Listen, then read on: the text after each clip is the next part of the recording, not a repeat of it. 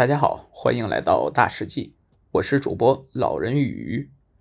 今天呢，我们接着来讲孟子的故事。孟子曾效仿孔子周游列国，游说各国国君实行仁政。孟子来到魏国，见到魏惠王，惠王说：“我治理国家真是够尽心的了。河内闹饥荒，我就把河内的百姓迁移到河东，并运粮食到河内去赈济。”河东闹饥荒时，我也是这么办的。考察邻国的国君，没有哪个国君像我这样为政务这么尽心的了。可是邻国的人口没有减少，而我们魏国的人口也没有增多，这是为什么呢？孟子答道：“大王喜欢战争，我就以战争作比吧。战争上敲起战鼓，下令前进，双方刚兵刃相见，就有士兵丢盔弃甲，扔掉武器逃跑。”有的人跑了一百步停下了，有的人跑了五十步就停下了。跑五十步的就可以耻笑跑一百步的吗？惠王说：“不可以，只是没有跑到一百步罢了，但同样是逃跑。”孟子说：“既然大王懂得这个道理，就不要指望百姓会比邻国多了。不让兵役徭役妨碍农时，百姓就会生产出吃不完的粮食。不用细密的渔网到河塘里捕捞。”就有吃不完的鱼鳖，按照时令采伐树木，就会有用不完的木材，有吃不完的粮食和鱼鳖，用不尽的木材，百姓就不必为生养死葬担忧了。百姓不再担心生养死葬的问题，就可以开始实施王道了。百姓有了五亩田地，种上桑树，五十岁以上的人就都能有丝绸穿了。适时饲养家禽牲畜，不错过他们的繁殖时节。七十岁以上的人就都能吃上肉了。有百亩的耕地，可以不为农事的耕种，几口之家就不必挨饿了。认真办学，用孝顺父母、敬爱兄长的道理教化百姓，头发花白的老人就不会自己扛着重物赶路了。能做到这样，就能统一天下了。魏惠王只想富国强兵，称霸诸侯，孟子却只跟他讲仁义。惠王觉得他太迂腐了。孟子又来到齐国，见到齐宣王。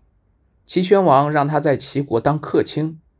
一天，宣王请孟子讲讲齐桓公、晋文公是如何称霸诸侯的。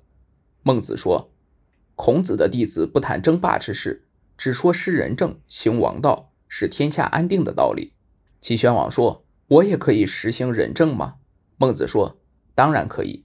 您不忍心看着一头牛被杀而放了它，说明您是有仁爱之心的。”其实实行仁政并不难，不是能不能的问题，而是愿不愿意去做的问题。齐宣王问：“那要怎样才能实行仁政呢？”孟子说：“很简单，您对动物尚有仁爱之心，更何况是人呢？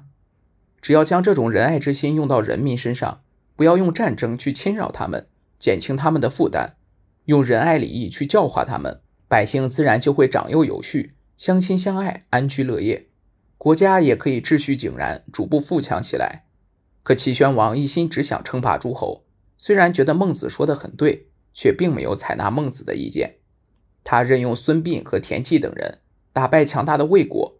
后来齐国伐燕得胜，齐宣王很得意地跑去跟孟子说，自己不到五十天就打垮了燕国，肯定是老天都在帮忙。孟子知道他刚刚得胜，听不进劝阻，就什么也没说。其他的诸侯国害怕齐国强大起来，对自己的国家构成威胁，想要联合起来援助燕国。齐宣王得到消息，有些不知所措，就又去找孟子，请他想想办法。孟子出主意说：“现在诸侯还没行动，不如赶紧替燕人立一贤君，然后撤出燕国，班师回齐国。”但齐宣王很不甘心，不能做决定。正在这时，燕国人拥立太子平为王，起兵叛齐。宣王很后悔没有听孟子的话，但是宣王的臣子们却说这不是宣王的错。孟子在齐国担任客卿，享有上大夫的俸禄，但是他的主张却始终没能被齐王所用。孟子见齐国不能行大道，宣王身边小人众多，自己留在齐国早晚会受排挤，于是辞去客卿，离开了齐国。孟子还曾到过滕国、宋国等小国，都没受重用。孟子往来诸侯之间，有时带着数百人，乘着数十辆车，其规模已经超过了当年的孔子。各诸侯国都对他以礼相待，却都不肯采用他的主张。当时各国诸侯为了称霸，纷纷实行变革，富国强兵，启用能攻善伐之人。楚国、魏国都任用过吴起，齐国用孙膑和田忌都曾强盛一时。在这样的时代背景下，孟子却到处宣讲仁政，称述唐尧、虞舜以及夏商周三代的德政，提出民贵君轻的思想，各国君主自然不能接受。孟子四十四岁开始到各国宣讲仁政，四处碰壁。六十二岁结束周游生活，回到家乡整理《诗经》，教书写书，阐发孔丘的思想学说，留下了传世之作《孟子》。好了，我们今天的故事就讲到这里，欢迎大家点赞、评论和转发，我们下集再见。